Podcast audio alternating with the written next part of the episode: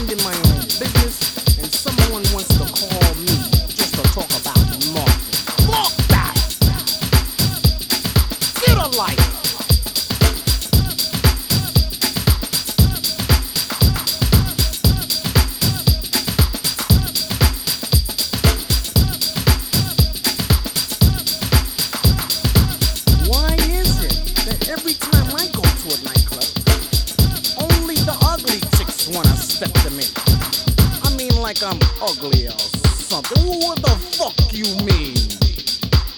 Get the fuck out of my